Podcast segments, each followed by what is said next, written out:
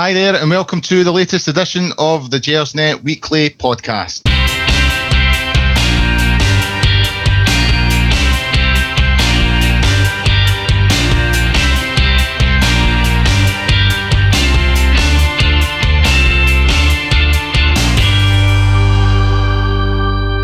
Hi there and welcome to this week's Weekly JazzNet Podcast with your host Colin Armstrong, the only podcast that has peaked the Rangers fan who can't pronounce Pedro Caixinha. On the, the podcast this week, we've got the, the boss. The boss is in, so I need to behave uh, or I'll get my my my wrist slapped. It's Stuart Franklin. How are you doing, Stuart? Very well. Thanks, Colin. Um, bit under the weather the last few days with a cold. Yesterday's oh, results didn't help. But the man um, flu? Uh, unfortunately, uh, just in time for going back to work tomorrow. Actually, I've been on holiday this week and, uh, and uh, a, bit, a bit choked, but um, I feel a bit better today, thank goodness. Can we call it man flu now, actually, with this gender fluidity thing? Well, I'm definitely all man. I can do that. That's an exclusive. Well, I, I'm, I'm hoping that's the case. My wife, my wife might um, beg to differ, but we'll not. No ask. Quite. Uh, no ask, no. That's quite a start to this week's uh, show. I must admit, I'm quite impressed with that. And going with the gender neutral sort of aspect, we've, we've got a female contributor this week, and it's Christine. How are you doing, Christine? I'm okay, but I don't know about the gender neutral thing. I mean, I'm yeah, all, well, I'm all women. If, if, if Frankie can be all man, then I'm all women. Yeah, sorry, I didn't mean gender neutral. I meant uh, gender equality. I only get the flu. Don't get you only man. get the flu. You don't get. You don't get the man flu. No, the man flu is worse. I know because it? yeah, oh, it's a lot worse. It's a lot worse. It's it's way worse than that normal flu. Uh, it's it's pretty grim. As Frankie will tell you, you know. Uh, mm-hmm. Anyway, a bit of a, bit of a grim week uh, for Rangers. We're recording this a day later than normal, so we've had a wee bit of time to digest the shambles at Dens Park yesterday.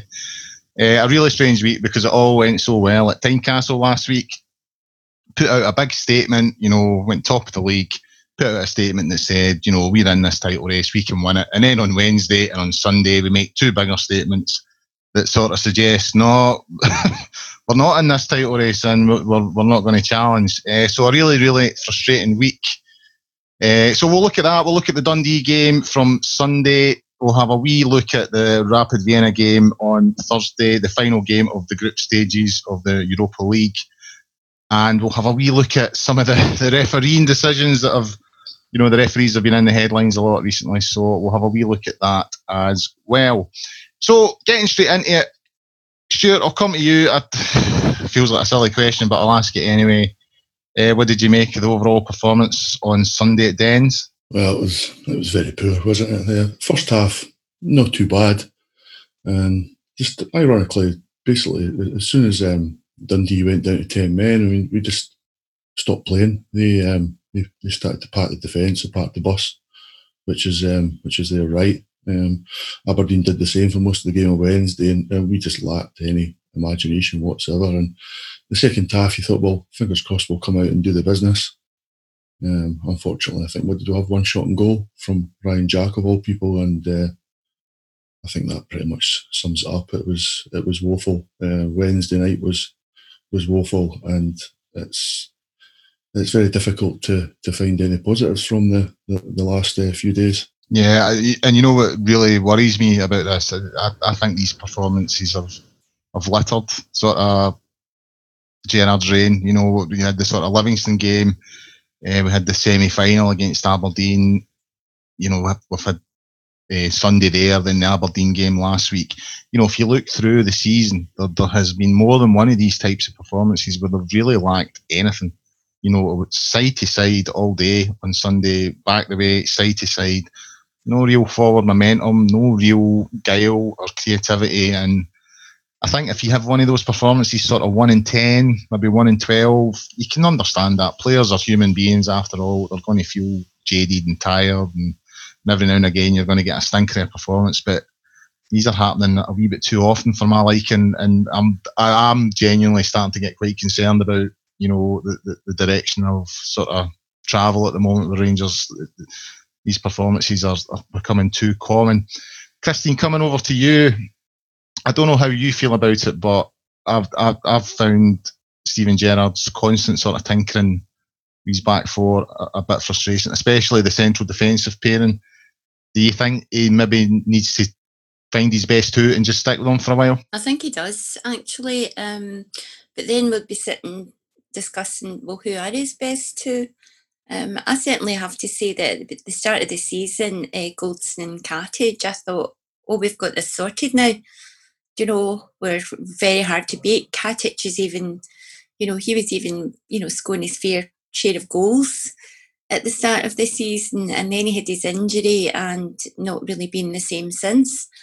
Uh, so I don't know. At Worrall, I'm just not so keen on. And I hate slagging off players, but I think he's made it quite clear that he doesn't really want to be here. And so I would rather he wasn't in the team and give a place to somebody that does want to be here. Yeah, I, I, I found, um, I agree with you. I thought the, the centre defensive pairing at the start of the season, Goldson and Cattage, looked solid. And we had a few games early doors in the European campaign that, you know, we had to deal with a lot of pressure, especially away from home, and we dealt with it. You know, and I found it strange when Cattage sort of fell out of the team. I think the first game was against Villarreal away, fell out of the team, and he brought in Worrall. And then there's just been, a, it's not even just the, the, the personnel, it's changing what side they play on. You know, sometimes Goldson's on, on the left side, sometimes he's on the right side. And I just I always feel, the, the team I always go back to is the team that Big Eck had when we won the title in two thousand three. And my argument's always been that Rangers won that title with a five-a-side team because they had a solid spine. Kloss, Craig Moore, Amoruso, Barry Ferguson and Ronald de Boer. That was the that was the spine of that team. Everyone in and round about it could change, but those five guys, they were in there week in, week out.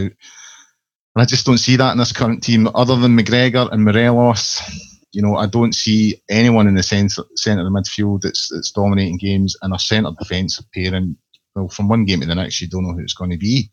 So, yeah, I I, I find it quite frustrating, and I, and, and I, I agree with most of what you said there.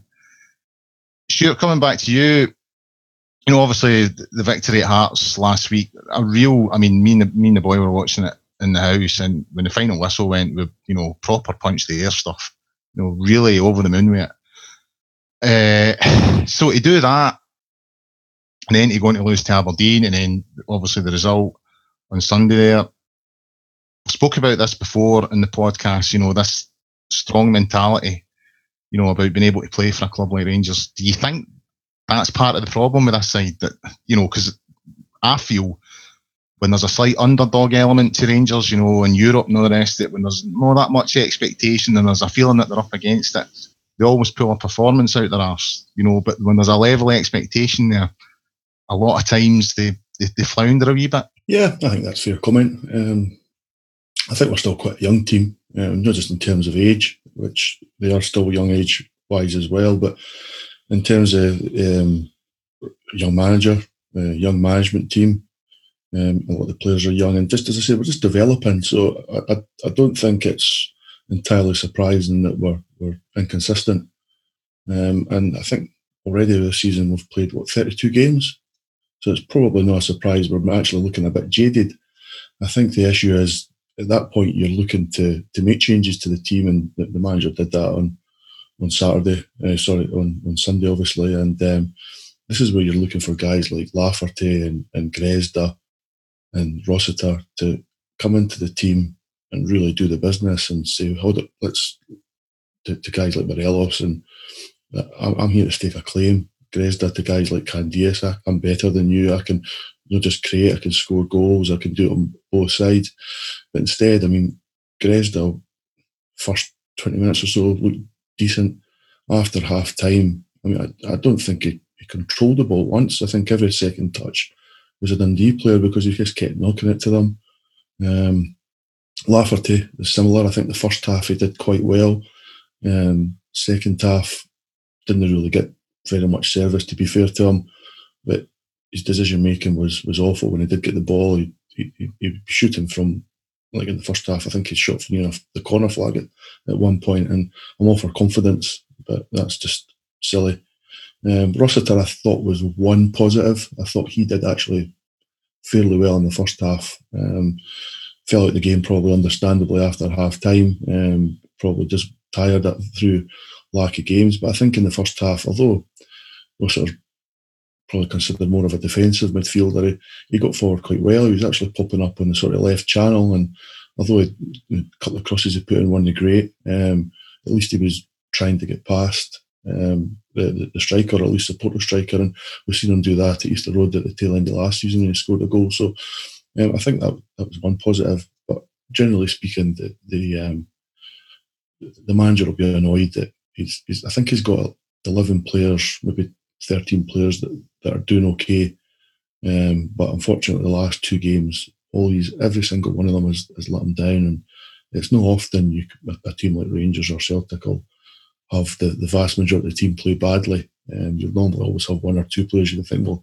he did well, and uh, that has, hasn't happened in the last two games, and that's the that's the biggest worry for me. Yeah, I I, I would agree with that. I mean, that that's sort of following in with what I was saying earlier on. You know, these performances are becoming a wee bit more frequent. You know, as I said, when he, when Gerrard first came in, we had a run of good good sort of performances and results. And then I'm trying to think, I think the first real bad one was Livingston. That was the first one where we really, really struggled. And then they've just slowly but surely, every sort of three, four games, these performances, they tend to be away from home. Uh, obviously, Aberdeen on Wednesday was the first one where we, where we felt it at Ibrox.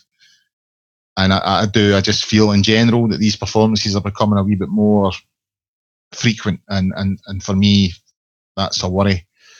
Christine, I have to slightly disagree with some of the stuff that that, that Stuart was saying there about Rossiter and all the rest of it. I think there's there's a few players now, like, say, Ryan Jack, Ejaria, Rossiter himself, even Daniel Candeias, you know, who are, in my opinion, decent enough players, but not quite showing enough, you know, to warrant playing for Rangers. You know, I think they're sort of one good game in, in five, if, if that's a good way of describing it.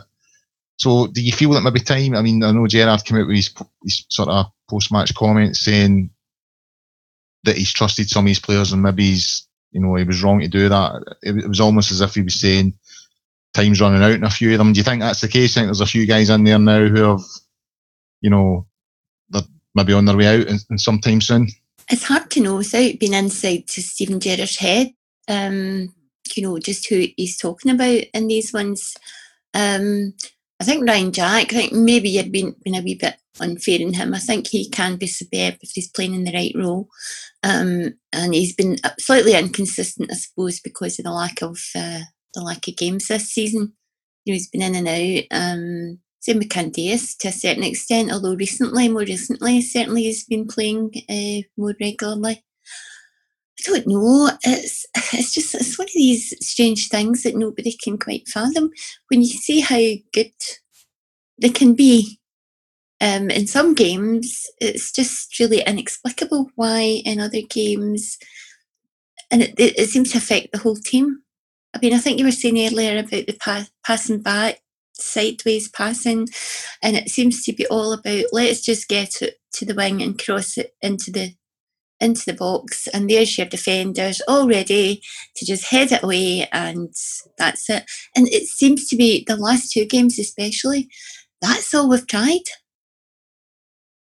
You know, that I, I, I, I'm struggling to remember a point yesterday whereby we tried something a little bit different.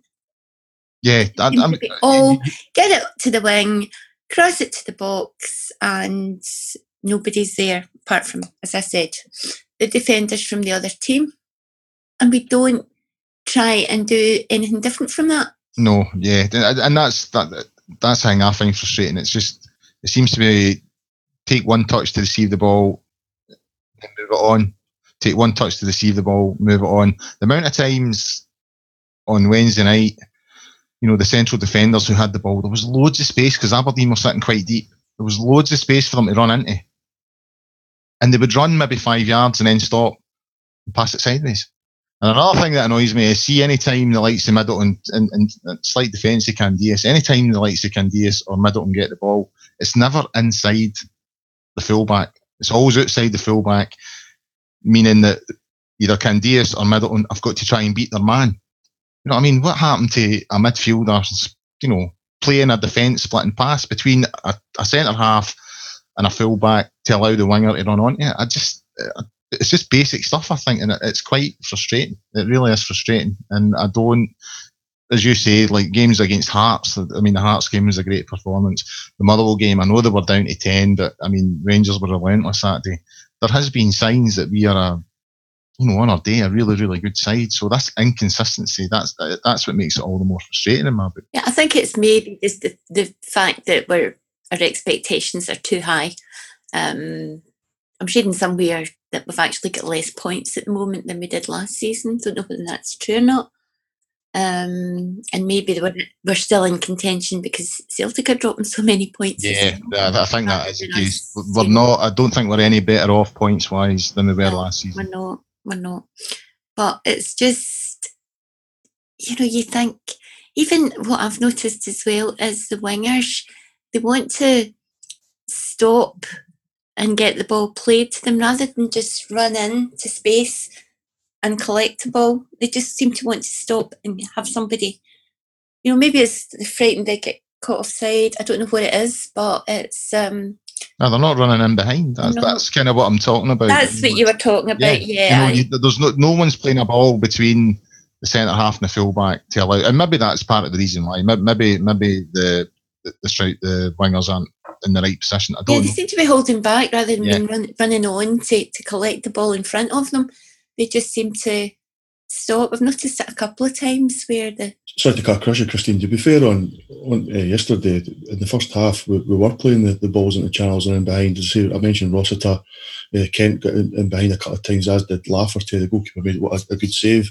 And obviously, the, the, the goal that was disallowed, that came from a, a good ball for Tav into a wide area as well. So we were doing it the first half. Aye, first half, yeah, uh, but the, the second half. Uh, no. Because there was... The, Dundee went, then went, sat so deep, and Aberdeen did the same, even before they went to, to ten men on Wednesday. As soon as they scored, they, they sat really, really deep, so that the ball in behind wasn't on, and and that that's what, why we struggled, because we were looking to play that ball, and we couldn't do it. We did we did try it once or twice um, y- yeah, yesterday. Uh, Ejaria did one that just went out, and then there was one that um, went, went through into the, the channel for... Um, Grezda, uh, where it came off the, the Dundee player's hand, which was a clear penalty kick, actually. Um, and so we were trying to do it. It's just the, the problem is we don't move the ball quick enough. And because we lose that tempo, teams are they sit in and we're, we're very easy to defend against, because we end up, as, as Christine says, the ball goes wide, it gets knocked in. Invariably, the cross isn't great anyway.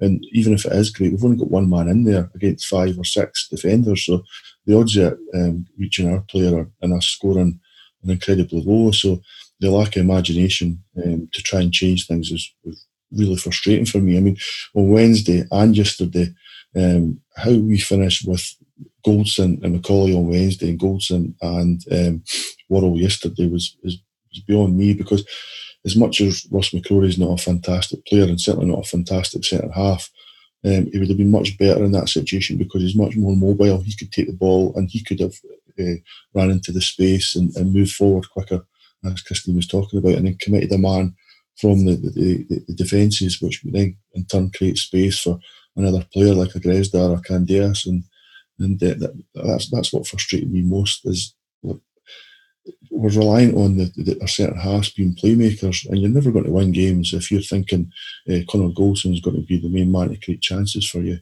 Um, never going to happen.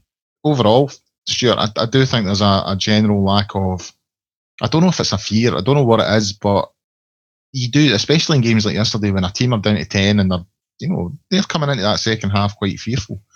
You know, just being brave, brave enough to take a man on, as you say, because the minute you take a man on and beat him, then someone else has to move out of position to come and meet you.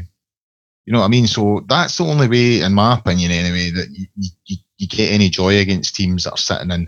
You have to actually try and commit them. You know what I mean? You have to go at them. That's playing in front of them, which is what Rangers done on Wednesday night and yesterday, especially in the second half. Just side to side, back the way, side to side, out to the wing, winger doesn't get past the full back, back, side to side.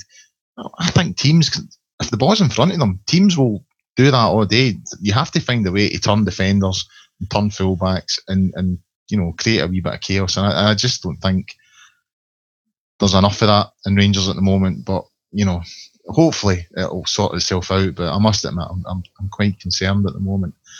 Speaking of the wingers, uh, Stuart, you know, we've discussed Middleton. He's only young, he's only eighteen. I think his form over the last couple of months has, has dipped. You know, when he first came in, he, he really made an impact. Really direct player, going past fullbacks, getting in really, really good crosses. Don't think he's getting past players quite as easy now, and I, I, I felt it on Wednesday night. I was slightly late getting into the game. I got in about ten minutes after the kickoff. I actually missed the goal. I missed Aberdeen's goal.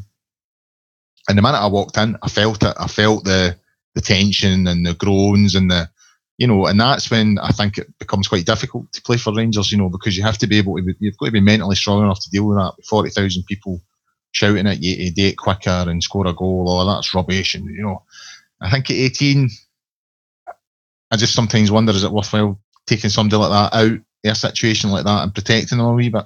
Yeah, I, th- I think so. I think we're asking far too much of Middleton to to um, change games when other players aren't doing it for us, more senior players and more experienced players. Uh, Middleton's done fine. Um, I think you used the right word, into, uh, which was impact. I think is better for the for the bench, actually. Um, to be fair, his set pieces are good, but I think he's a much more effective player when he comes on against teams that are tiring, uh, just because his pace um, is, is direct, possibly a bit too one-dimensional at times. Um, and I think that, that probably cost us against um, Aberdeen and uh, yesterday, who both Aberdeen and Dundee, I think the right-backs are, are quite good. Shea Logan's not a bad player. And is it Cammy Kerr that, that plays right back for, for Dundee, or Cammy Smith? I, I forget his second name, but I think he's a, a, a tidy player as well. And, and, and it showed. Middleton, I don't think he beat him once. Um, his crossing wasn't great. Um, and in some respects, when Barišić came on, they seemed to sort of cancel each other out as well, because they were both trying to do the same thing.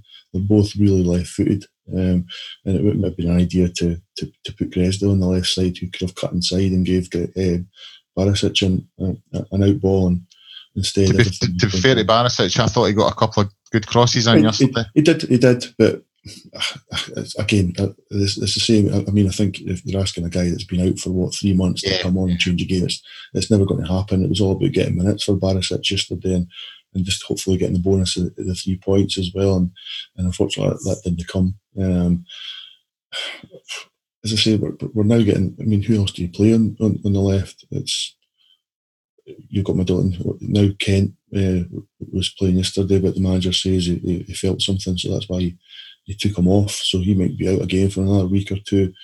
Um, it, it might well be that we, we, we stick with Hardy at left back and play Barišić further forward.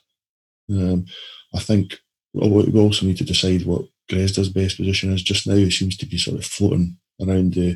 the front line, and either one or the other. It didn't seem to be doing very well on the left side, the right side, or centrally. So I think we need to pick one side and, and stick him there and, and give him a few weeks.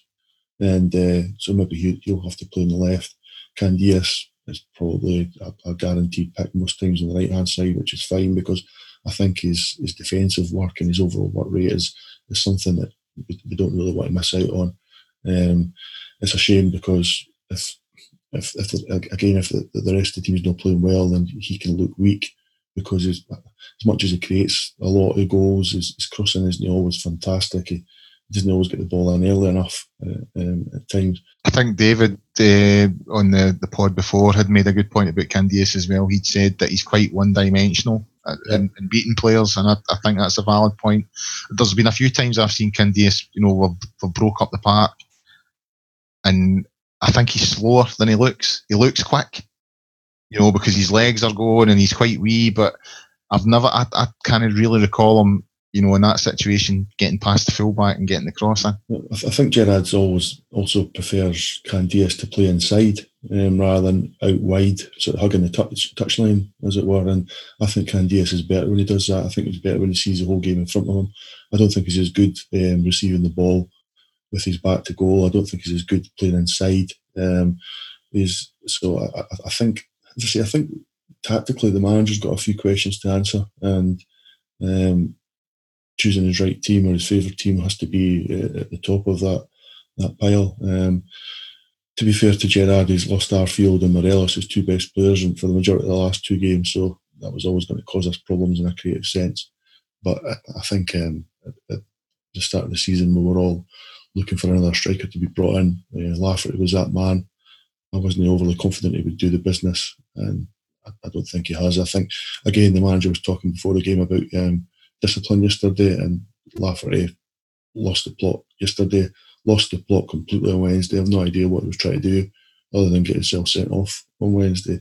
Um, clearly, the, the, the big lad from Roma has, has been a bit of a failure. So, um, and as much as Mark Allen's done a, a, a fairly good job, I think um, I, th- I think we don't have enough creative midfield players. We've got five or six decent defensive midfielders, but we've only really got Arfield that can that, that, that can uh, get, get into the box from deep and, and contribute goals. Ejaria has been a, a again, he's young, so I, I, th- I think it's unfair to expect too much of him um, and to run midfield and to run games. But I, th- I mean, he was atrocious on Wednesday, and he was really, really bad when he came on yesterday. There was one one ball he took in at the edge of the box, and he just needed a quick, simple pass to Barišić, who had a free shot. I know the one you're on about. And then instead he slipped and eventually gave away a foul, and I just no idea. And, and that, to me, again, it's it's unfair to pick on a young lad because it's symptomatic throughout our team. Our decision-making and our lack of composure at times is, is really, really poor. And I, I don't know if you put it down to naivety or, or inexperience or, or just a general lack of quality. It's an issue that's that's came to the fore in the last two games, and it's a it's something that the manager and his um, his staff has got. They've got to fix it very, very quickly. Christine, uh, Stuart mentioned Lafferty there. Now uh, we exclusively revealed on the JazzNet podcast that he was coming back, uh, and at that time, as Stuart pointed out, there was a few sort of groans and blah blah blah. I mean, I think he's been, he's done okay. I think he's been quite effective coming off the bench, but I think you would have to say so far. Uh, he's he's moved back, hasn't really worked, has it? I think he's been a big disappointment, um, to be perfectly honest. And I have to say, I wasn't his biggest fan when he was here before anyway. I mean, I was there at Kilmarnock that day when we won the league, and he was fabulous that day. But in general, I wasn't all that hopeful of him really making an impact with us again. And I don't think he has. He's had a couple of good games. To be fair to him, he's been out most of them. You know, he hasn't really had that many chances, so he's maybe just not got that much, much sharpness that he should have. But um, I just don't think he works as a lone striker. You know, he, he can't fulfil the Morelos role. I think that's it in a nutshell. No, I don't. I, I mean, I'm, I would never disagree with that. I mean, in, in terms of as, as a goal threat, you know, he's he's he's not in the same sort of bracket as, as Morelos. However, I must admit, I expected more from him. I mean, I, I, I put an argument up at the time that, you know, he's, it's not just on the part, it's what he's bringing in the dressing room. You know, he knows what playing for Rangers is all about. And he, he is maybe bringing that. That's something we, as supporters, we don't see. We don't see how he is in the dressing room. I think McGregor brings a bit of that as well. But I have to say, on the park, Uh, been overall been really really disappointed. I said he had a, a, a good debut against Motherwell, mm-hmm. two goals that day. Uh, he scored a couple of games. He came off the bench and scored. I can't quite remember who they were, but yeah, Wednesday night, uh, you know, as, as Stuart said, when he came on, really disappointing. And yesterday, same again. So yeah, I, I, I agree with Stuart. I think middle to front, we need. We need a bit more guile, we need a bit more creativity, and that's something for, for, for Gerrard and his staff too. Remember, remember though, we've still got, you know, we've still got Graeme Dorrance and Jamie Murphy. Um, I don't know when yeah. those are going to come back, but we could certainly use them as options. I, I, I've actually, I, I was speaking to my boy about that actually, because he almost forgot about him because he went out so early, Murphy. You know, and, and I do think that he maybe was offering something that we're missing now, you know, because there's no denying Uh, the, the the boy was doing well for us, so yeah, there's no doubt about it. We're, we're, I think we're missing Murphy, but while he's out, we need to find other options, you know, because he's not going to be back for a while. So yeah, disappointing. Uh, Stuart, Stephen Gerrard again. At, after after the game, he was sort of, you know, he'd made post his, his comments around some of the players were given a chance, they didn't take it. You know, he's trusted the players up until now. He's maybe regretting doing that. You know, quite stinging words. Do you think he's maybe, in public anyway, been a wee bit too critical of his players? It's probably a hard balance to find because you must know that the, the fans are are um, really upset with the last couple of games and and uh, so that the manager has to be as well. The quality is not good enough. Um, but it's interesting that, as I say, they gave them a lot of praise after the Hearts game, you know, and quite rightly so. And I don't know what happened on Wednesday, but the, the, the team didn't turn up whatsoever. Um, actually, you mentioned about tension. Um, when you arrived, you, were, you said you were in, in uh, late on Wednesday, and I thought it was quite tense before the game and completely different from, for example, the European games. And I think that tension often transfers onto the park, and I think that sometimes isn't a big help. Whereas if you, the European games this season, the, the, the support have been incredible, to be honest, and and I think that that's helped the players, and it has genuinely been the twelfth man at times, and uh, I think that was maybe missing on, on Wednesday, and it's something that we can look at ourselves. If we want to criticise the players and the manager, then I, th- I think it's only fair that as a support we, we ask questions of ourselves as well.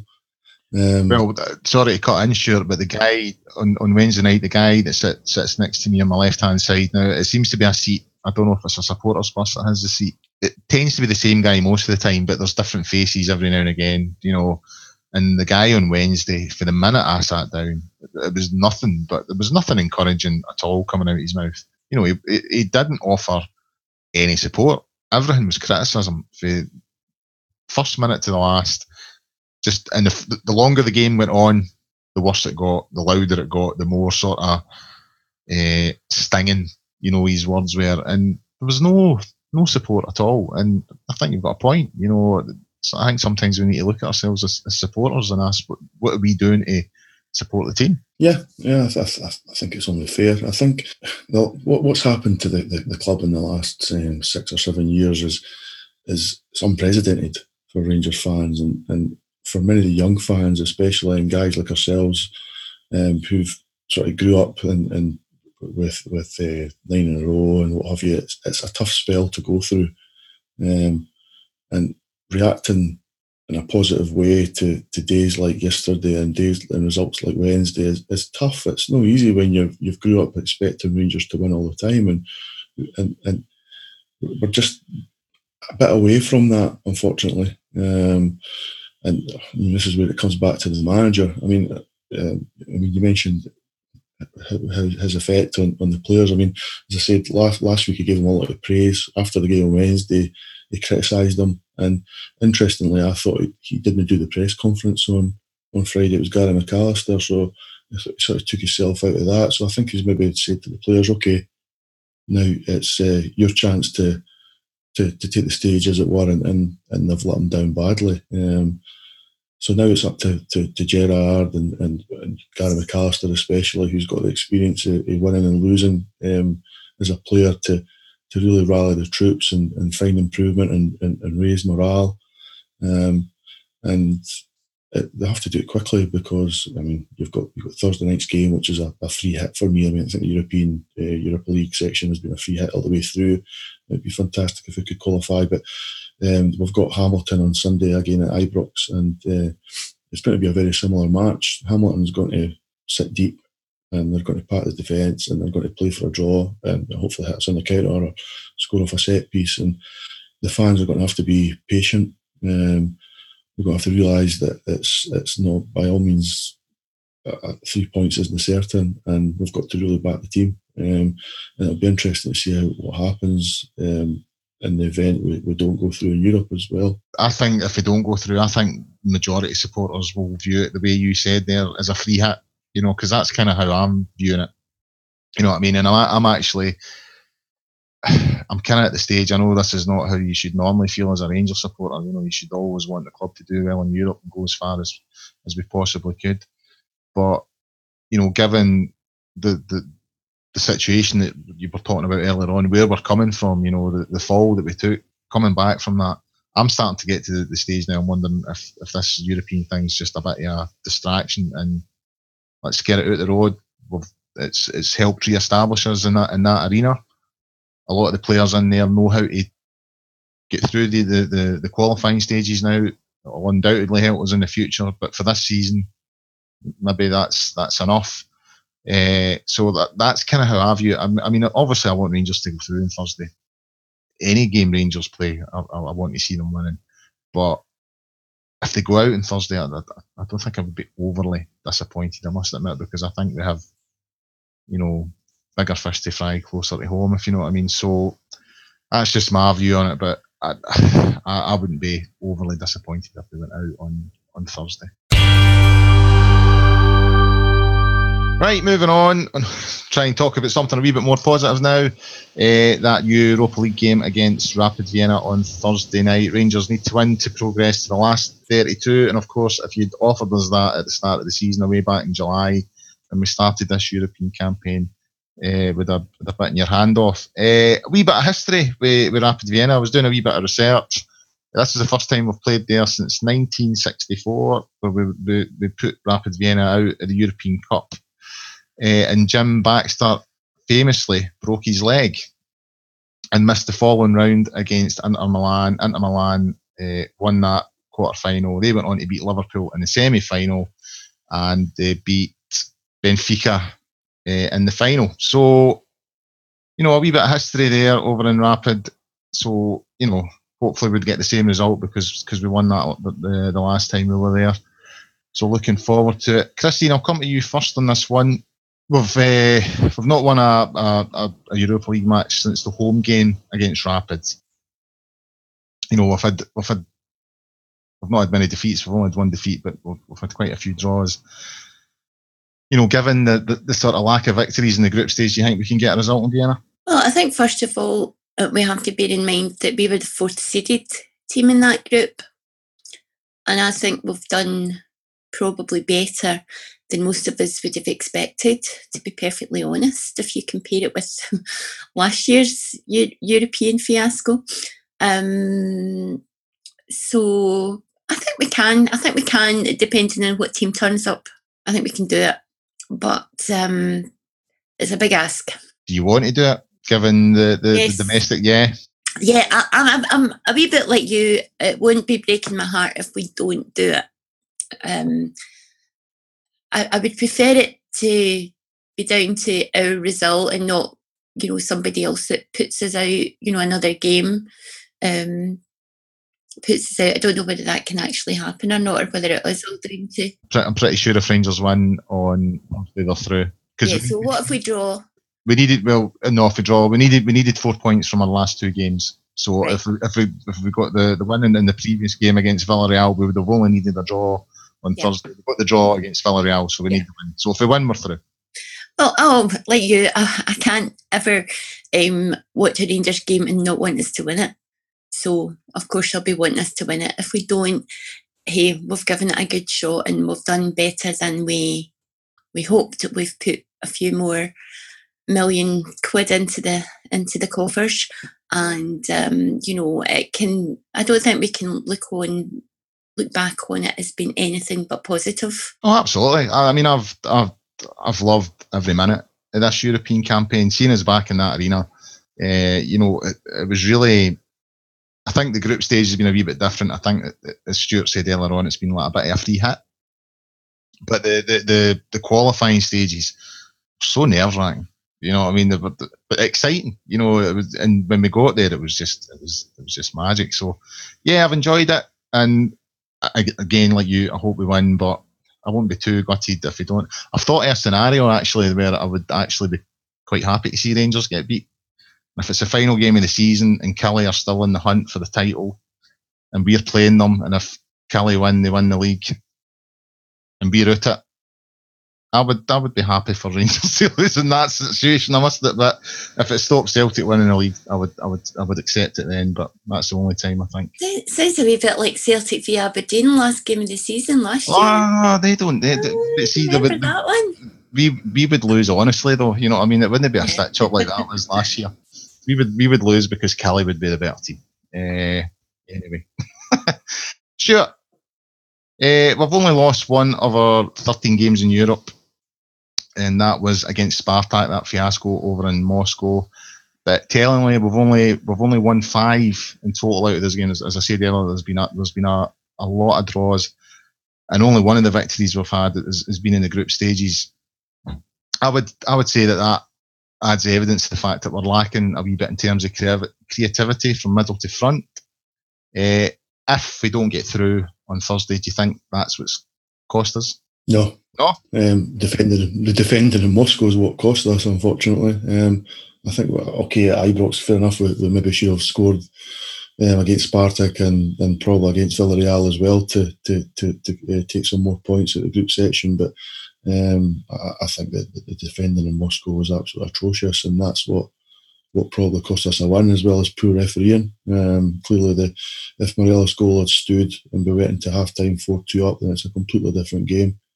Um, but no, it's I, I don't think creativity in Europe's been been a big issue. I mean, it's a it's a different type of uh, uh, game and, and quality than, than what we're used to in, domestically. So I think we've done quite well on that front.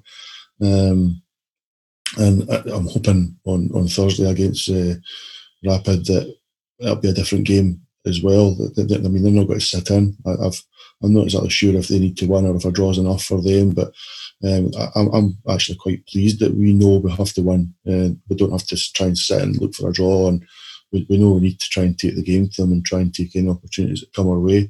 Arfield will be back, Morelos will be back, um, and I, I'm feeling quite confident, actually. Um, like you guys, if we don't do it, it's not the end of the world, but I definitely prefer we did. Just the feel-good factor's fantastic for the fans. I think morale's good for the players. Um, not just that, um, if you're still in Europe after Christmas and we need to sign a player or two, um, I think it looks looks good if, if we've got in the latter stages of the Europa League to uh, still be involved in. Yeah, that's a good point, Stuart. So, I'll give you that one. Yeah, yeah and, and, and financially as well. I mean, if you're guaranteed at least one more home game, um, I mean, clearly Ibrox has been absolutely packed uh, uh, for all the games so far, and and the, the money that's coming in this season is is the board must be delighted with that. It's a big help, and given our, our financials, one didn't make for great reading the other week there. Um, so yeah, I think I think we, we want to win. Um, it's not like we're we're going to um, go through and then have to play another um, six group stage games. We've only got another two games probably maximum. Um, To, to fit in, and I'm, I'm, I'm sure we can manage that. So yeah, I'm, I'm I'm hoping we win, and I think we're capable of it. Um, the form in the last couple of games has has been poor, but domestically we've never been fantastic this season, and European we see, European matches we seem to sort of take it up a level. Uh, the, the away game in Moscow aside, so fingers crossed we we can do it this week. You're getting me up for this now, Stuart. I was I was kind of approaching it in a. Well, if we get through, if we don't, I'm not really that bothered. Now, you've got me all fired up now. I'm raring to go, and it's only Monday. I did say I was an old man, mate. Aye, well, I'm not going to disagree. Uh, uh, Christine, Stevie G said on Sunday, you know, again, going back to his post-match comments, that, you know, he was sort of quite critical of some of his players, and he, he sort of made a comment along the lines, he would have to pick a team on Thursday that, that he thought he could trust to do the job. So with that in mind, you know, who do you think he's going to go with? Well, I guess I'd say McGregor. But, yeah, and, and that's, a, you know, that's a wee joke. um, I think his central defence is going to be telling. I think he'll go. I think he'll go for Co- uh, Goldson and McCauley. You think so? I, I, I, to be honest with you, I know he's, I know he's quite old, but I, uh, I've been quite impressed with McCauley. Mm-hmm, me too. Uh, I, I, I would. I would like him to go back and try the the, the Cattage Goldson. I, I don't think he'll do that for Thursday. No, no, but I'm I'm talking I'm talking. Yeah, also would I. Yeah, but, but if we're talking about Thursday, um, Tav's obviously in there. Um, left back's going to be interesting, isn't it? Um, so it's another position he tinkers about with too much. Yeah, I think. Well, I think it'll be Halliday or Barišić, but whether Barišić is fully match fit or not to be able to, you know, go ninety minutes is debatable. Um, I think maybe Ryan Jack will play. I think uh, Morelos. I'm, I'm trying to get the, the easy ones here. Um, I think Candeias will be in there. I think, I think, I think he'll put Kent in as well, and I'll probably put Ejaria in. I, I just think he's got a wee. No, no Ejaria. Oh. I know. Well, I don't think so either. But he seems to have a real high regard for Ejaria. Yeah, I don't know. It's Ejaria. Ejaria. I, I just, I, I mean, I, I think you should go with, I think I would go with a midfield three, maybe Koulibaly, Jack, and Arfield. Something like that. I just, I, anything to keep Ejaria. That's team, to be honest with you. Mm-hmm. You know, I, I, you, you get dizzy watching them, you know what I mean? It just goes around in circles. I yeah, think. That's, it does. Yeah, that's, that's just me. I think, and I, I think obviously Morelos will start. I, I, I'm not sure about Middleton. I don't know if he'll, he'll go with Middleton, but I think Candeias will go. I think he'll go with Kent. Well, it depends if if he's saying that he, if he felt something on Sunday. You know, if what he did he say that? Playing. Sorry, I uh, was not up to date with that. Stuart was saying earlier on, he, he, that's why he took him off. He felt a wee twinge. So I suppose it depends how, how serious that is. But I would like to see Kent in there. But yeah, as long as McGregor's playing, I think we've got a chance. And Stuart, coming back to you, I think you've already answered this. If if, if we don't, you know, if we don't make it through, well, do you think it's the Moscow games that have cost us? Yeah, I think so. Um, obviously, the, the game at Ibrox, I think, um, I think we played fairly well, um, without being outstanding. Um, perhaps did enough to win the game. Um, But unfortunately, the, the away game over there was just, it, it was incredible, that that match, to be honest. It was, it had, it had everything. Um, unfortunately, it, it, it was just the defending that, that let us down. And, and as I say, the, the, the match officials uh, as well, to be fair to the, the team. I would say if, if we go in four two up at half-time, as we should have been, it's a complete... Yeah, I think the game's done. No, it's done. I, I think it would have allowed the manager to make a A change. I think he'd have probably brought on another uh, defensive midfield player. Um, I, I think he, even with the the two, sort of the third and the fourth Spartak goals being within like a minute of each other, I think that even then, if that hadn't happened, I think he would, probably would have changed the game, uh, changed the team uh, three each, and tried to, uh, to to to see the game out and and, and grab a, a winner ourselves. But unfortunately, they scored two goals in quick succession, and, and that sort of meant that Gerrard had to try and keep the same team and try and get back into it and grab a goal, and by that time we'd sort of blow ourselves out. But even, I mean, even in the last few minutes, we were unlucky not to score. Cattage hit the post, didn't they? So um, it, it, we were unlucky, and it was the same. I think the, the Villarreal game at Ibrox was was a bit different. I thought they played quite well. I, th- I was quite impressed with them. They, they, they looked after the ball very well, and and, uh, and obviously the the, the Candeias sending off completely changed the. The, the, the way that game... Um, yeah, that's a point. Is Candeias suspended for Thursday? Um, um, aye, it will be, I'm assuming, aye, because we didn't appeal it, did we? So, yeah, he will be. So, yeah. um, that'll be interesting in, in, in that case who he goes with. I mean, I, I think Grezda's a certainty to start again. I mean, I think we've got to persevere with him and keep playing him and try and get him up to, to, to match sharp, sharpness, which I think he's probably still lacking. Um, I think I, I wonder if he'll play Lafferty on the left-hand side then, uh, with Morelos up top. Um, I think Lafferty sometimes better coming off the left-hand side. Done a lot of good work for Hearts in that position. So, um, especially the, the fact the game's away from home. So, we, we, we do have a couple of options there. Um, again, I think I mentioned earlier, he might want to go with Halliday or at left-back and, and play Barišić further forward. Um, he, he, might, he might well do that. So we've certainly got options whether Candeias is available or not. So, um, in, in terms of the original question, yeah, I think I think it's the, the Spartak games really that's that, that's cost us. Um, but it, it's hard to be overly critical. I mean, as I say, we're, we're, um, we weren't expected to to do anything in this section. Christine pointed out we were the the, the uh, lowest seeded team, so. It was to, to, to be in with a shout. I think if we had been told that we'd um, have the chance to win this game and qualify, we'd have would have um, all been happy with that. So let's just um, just be let's just be happy with that, and let's let's support the team on Thursday. And and, and, and there's a huge support going over. I think I read somewhere there's maybe ten thousand Rangers fans going over to Austria for the game. So it's going to be fantastic over there. I wish I was gone. Um, and uh, these guys will get behind the team and.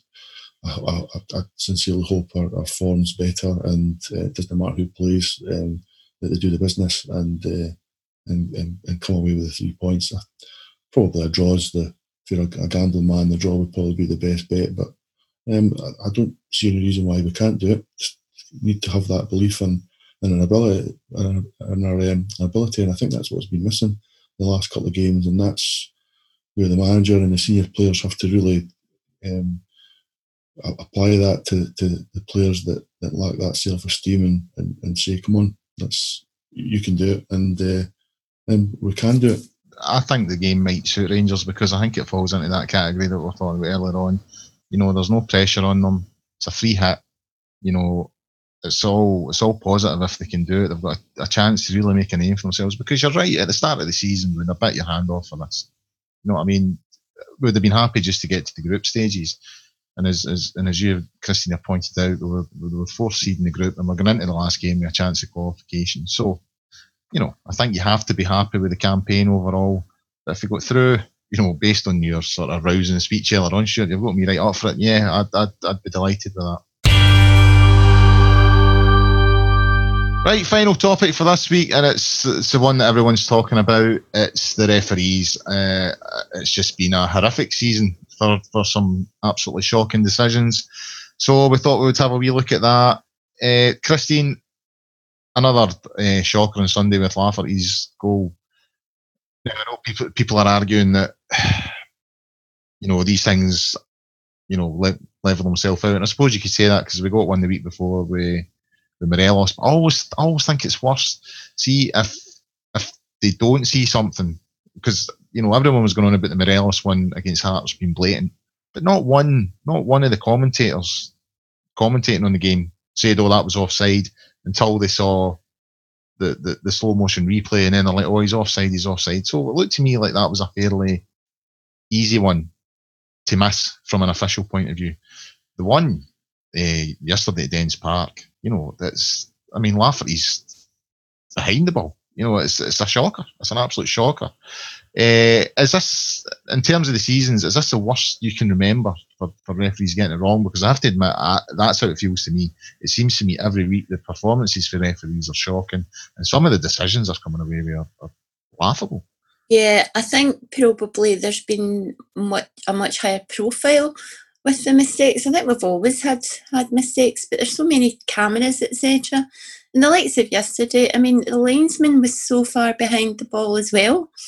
Um, you know, when you saw his positioning, um, you had to wonder, well, how, how is he in a position to see? He guessed. That's uh, what he done. Yeah. And, you know, it, it's just not good enough. Um, but there has been, I mean, there's been some absolute stinkers, um, even just the last few weeks. You know, yeah, I didn't see the one that the Hearts penalty against, or the Saint Johnson penalty rather, oh, that, that, that's, against that Hearts, but from what oh, everybody's saying, it was a complete joke, and that the referee's the only person that seems to have seen something. And he also did it, Andrew Dallas, he did it, and I think, the not that I watched the League Cup final, but apparently he got one very wrong in that one as well. So, but I think, you know, sometimes it's it's it's a wee bit unfair because they they only have the benefit of the one, you know, seeing it in real time, um, and depending on what angle that the referee's at, you know, it's not always possible to, um, you know, make a decision. And, and he's, he's got yeah. his two officials as well that should be helping him here. What you're saying there, I would agree with that, but that's, to me, that's what makes some of the decisions even worse, because like that one yesterday, as you said, that the linesman is a good three, four, five yards behind the play, so he's not in a position and to, to make a call on it. And what the what, what the golden rule is, apparently, if you don't see it and you don't know, you can't make a decision on it. So if he can't make a decision on him being offside or not, he has to, he has to keep his flag down. And I'm honestly of the opinion the atmosphere was quite tasty for in the first half yesterday, uh, especially after the sending off, and that stand behind that goal were particularly vocal. And part of me wonders if he just thought, I need to stick this flag up in case I've got this wrong. You know, so it was a guess. I need to stick this flag up because if I've got this wrong, all, all these supporters are going to be giving me dog's abuse. You know what I mean? And I, I just wonder if that has influenced the decision because he wasn't in a position to make the decision. To me, he, made, he guessed it. That's what he done. And I've seen that a few times this season where you think that referee or that linesman has not seen that. he has just taken a guess. And that, I think that's the fundamental problem. Yeah, I think you're definitely right. Um, and I think, you know, you're you're probably quite right when he was saying that. That was maybe what happened with Rangers last week. It's gone through his head, and the abuse that the, the linesman got, and he just thought, oh, yeah, no, that's a great point. But it's not fair on us. No, it's not. No, absolutely not. Uh, Stuart, how do, how do we fix this? You know, I, I know Christine makes a good point about, you know, there's more focus on the referees, and that is valid. You know, you've got cameras uh, in every bit of the stadium these days, picking up every angle, and, and so there's more there's more scrutiny, and when referees get it wrong, I don't think referees twenty, thirty years ago were under the same amount of scrutiny. But that still doesn't excuse some of the decisions, in my opinion. So, so, so how do we fix it? How do we get better referees? Investment. These guys are part-time, so of course they're not going to be fit enough to keep up with play. The guys that are earning twenty grand a week, training five, six days a week. So until you pay these guys decent money, then you're going to have substandard officiating. I mean, let's let's not mince our words. The, the refereeing and the guys that are the assistant referees, they're absolutely appalling. Name, name me one good referee in Scotland. I can't, honestly. Right, there you go. I would say the best of the ba- the best of the bunch, right? And you're going to laugh, and I don't believe you're laughing, is Willie Collum. And this, oh, oh, oh. The fact, well, the fact that we're exactly that your reaction says it all. But he is the best, the, the best we've got, and, and he's no good enough. Is that the statement Rangers released was right? People, of course, jumped on it and says that Rangers were saying he was biased against us. They weren't saying that.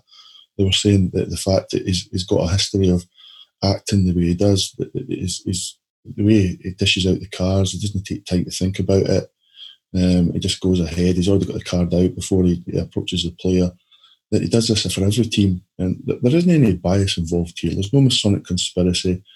There's no uh, Peter Lawwell paying off uh, referees to, to to to give goals um, offside against Rangers. They're just rubbish for every single team because they're rubbish. They don't get paid enough. They're only part time. Uh, so until you give the guys decent money, make them full time, then you won't get a, a good enough standard. And uh, I mean. You can point to England. The guys are the, the officials are full time down there. I don't think they're all that much better, but they are better. So I think it's it's one step. I think you're going to mention V A R next. I'm not convinced by that, but it's another way to invest money in to help these guys. Christine mentioned the fact that we've got the benefit of the replay after replay from angle after angle. These guys didn't have it, so. Um, I've got a lot of sympathy with them. I don't think they're good enough, but I sympathise. I mean, how, as, a, as a linesman, you, how can you look where the ball is and look where the man is? You, your eyes don't operate independently of each other, so it's um, it's impossible. So anyway, so it's you've got to help these guys out. And if it means technology, as long as the technology is used the same way for every team, then it, it might well be the the, the, um, the the way forward. Certainly on a trial basis, why not? Well, I mean, I, I, I agree with you when you were saying, you, you know, you've got sympathy for referees, and I don't think any of us can deny it's a difficult job, right? But it, it comes back to that thing I was talking about earlier on, when, when you know they can't see it, you know they're, they're guessing. And that's where I think, that's when I get frustrated with them. You know what I mean? I just think, you can't see that, you're just going on a guess, and, and I think Willie Collins is one of the worst for it. I think he's done it a few times, you know? And that's when I get frustrated. If they can't make a call, don't make the call. You know what I mean? Don't say, oh, I've heard the crowd roar, I've heard this, I've heard that. Players are in my face. If they can't see it, they shouldn't be making that call. And I think you find that when they are getting scrutinised, you know, by pundits and all the rest of it, you hear a lot of pundits say, the referee's position, he can't see that, he can't give it. And that's when I get frustrated. That boy yesterday could not see if Lafferty was offside or not. So he shouldn't be giving it. He should not be sticking his flag up. And that's where the frustration comes from me. That's that's when I get annoyed. But I, I, I agree with everything that you've said there, especially the part about it's a difficult job. But it's how they're handling that difficult job, I think, that, that frustrates a lot of supporters. You're right, though, Stuart. I'm going to raise the V word here. I'll, I'll put it to the two E's. It, you know, V A R has been introduced. I think I've I've stated before on, on the podcast that I'm not a big fan.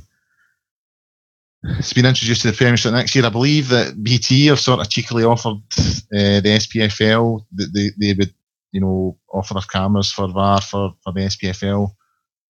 Is it time for it to be considered up here? Christine, I'll come to you first. I think anything that helps um, reduce the, the amount of controversy there's been, um, then yeah, I would say why not, if it's affordable.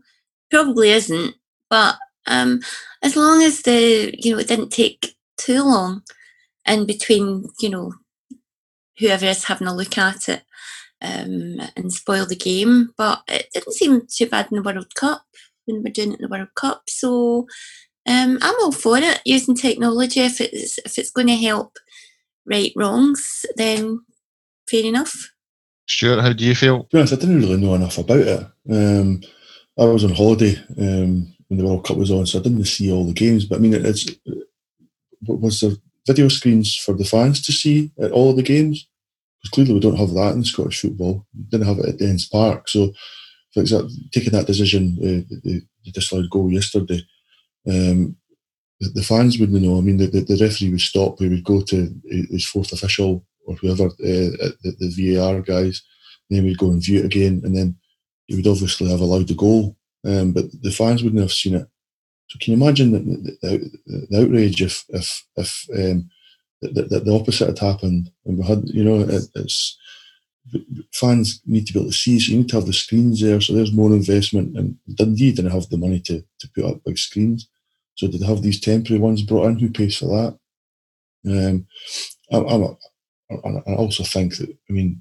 You, so you're only going to have it in the, the, the S P F L Premiership. You're not going to have it in the leagues further down. I don't think that's fair. So what happens, like in the F A Cup or in the League Cup, things like that, when uh, lower league teams, the game's live on T V. Do, do they have it because B T's covering it or Sky's covering it? Do they not have it because other teams don't have it?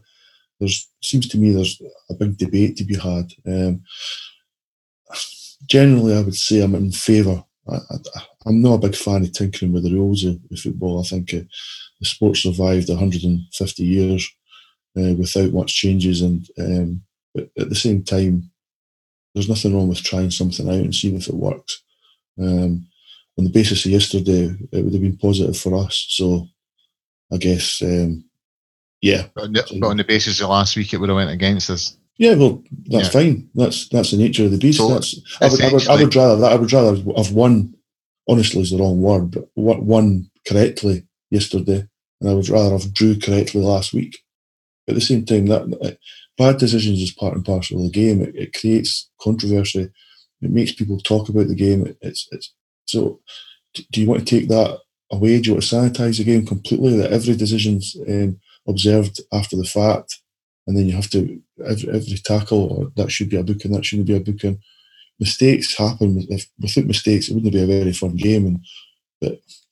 At the same time, um, I, th- I think Gerrard's mentioned it, um, Craig Levine's mentioned it, there's people's livelihoods at stake here. Um, so there's clubs' finances and futures at stake. So I think it's important we get these decisions right. And um, I, I'd say I'd much rather we got the three points knowing that our goal was onside. And I think it's as, as simple as that at the end of the day. I think you've raised a, a valid point there about the The the the, fi- the financial aspect and the, the impact that it has in clubs, and that's why there's so much controversy now. You know, again, twenty, thirty years ago, when there wasn't so much money swirling about, I think people were more prepared to take decisions. Certainly, I I, I spend many an evening sitting watching old sort of Rangers games for the eighties and stuff like that, and you see decisions. You know, oh my God, how is that not a penalty? And then after it, Archie McPherson doesn't spend ten minutes. You know, going through the decision and how it wasn't a penalty. The ref doesn't give the penalty. That's a decision. You know what I mean? And I think money has, has changed that because, as you say, there's so much, you know, there's such an impact in terms of the finances. You know, if a club goes down or whatever based on these decisions and managers getting sacked. So people's livelihood livelihoods are, are, are involved in this. And I think that's what's ranked it up a wee bit. You know, that's what's, what's, what's put the pressure on referees when you add the fact that we get fifty replays from different angles. You know, people within the game, managers and players, have got more evidence to say you got that wrong, you got that wrong, you got that wrong. So I, th- I think that's what's what, what's raised it. But in, in terms of V A R, I'm with you. I, I'm I'm not in favour of thinking about the game too much. I think in a lot of cases, all V A R does is add an extra layer of, of decision making process. So someone thinks, well, that's a foul, and it goes to someone else, and he says, oh, no, it wasn't he. And you're sitting there watching the telly going, well, actually, the first decision was right. You know, there's, there's still decisions that you're never going to get total agreement on. And that's where I think V A R ultimately fails. You know, you could watch the same clip a hundred times with a hundred different people in the room, and you'd get a hundred different opinions. So that's, I, I like the goal line technology because that's clinical. That's bang. There's no dubiety about that. It's over the line or it's not over the line. I don't think V A R has that. I still think there's a, a large grey area, and therefore, do we really need it? Does it actually improve things? I don't know if it does. But that's why we test it. Let's let's give it a go. Let's do it for a season, or let, you know. So let's let's see if it works. Um, if it doesn't work, if it if if there's too many faults, and I agree with what you're saying. I think, I mean, if, if I think the referees are poor already, then what, having another two sitting in the stand examining the the footage doesn't necessarily mean we're going to still get the right decision. I mean, I think even in the World Cup, I think there was times that the, the referee was felt probably felt it was under that much pressure watching the replay that he had to change his mind when. You probably got the decision right. I mean, I'm talking for... for, for, for it, happened, it happened in the final, Stuart. There was a penalty decision in the final that the referee called right. The V A R referee said, you need to take another look at this. Now, he knows when he's looking at that replay, the whole world's watching him. You know what I mean? And I do think he, he felt pressurised into changing his mind, and he was right with his original decision. Yeah, because it's almost psychological. But on the other hand, in, in rugby, I mean, I've been watching, watching some of the, the Autumn Internationals recently, and, and obviously the, the Six Nations in the last couple of years, they, they've had the um, the the the, uh, the the T V referee for a few years now, and it seems to work very well in rugby. Um, and, and I don't think it's not, it certainly isn't perfect, um, but I, th- I think if I think it's worth looking at. And I don't think we'll lose out by doing it, and certainly, at the very least, you can say, well, we've done it for six months, we've done it for a, a season, it hasn't worked, this is why it doesn't work, the, the decisions haven't improved, it's too expensive, let's just move on and leave it the way things are. Or you can say, well, the decisions have been improved, the managers are happy, happy with it, so it's worth the investment, so let's give it a go. I don't think we've much to lose. Right, that's all we've got time for in this week's JazzNet Weekly Podcast. Thanks for joining us, and thanks for listening in. If you've enjoyed the podcast, please feel free to, you know, spread the word, tell everyone about us, uh, subscribe to the YouTube channels or whatever forum that you're listening to it on. And again, feel free to get in touch with us and pass comment as long as it's constructive. A big thanks to Stuart and Christine, uh, our guests tonight. Some some top stuff from both of them. Big thanks to our audio engineer Graham, who I know is listening in, and it's always he's always good for a laugh, Graham. Uh, the show next week, obviously, we've got the game on Thursday against Rapid Vienna, and we've got the game at Ibrox on Sunday against Hamilton. So there'll be a show out next week about that. I think Ross is hosting. In the meantime, get yourself onto the JazzNet forums at w w w dot jazz net dot co dot u k. Lots of stuff on there, lots of articles. There was a really good one about uh, Alfredo Morelos last week. Trust me, get on that, get it read. It was an absolute belter. There's also the forums, get on the forums, chatting to lots of Rangers fans, like-minded people. It's all good and it's all fun. What else do you want, people? What else do you want? So, until next week, thanks for joining us.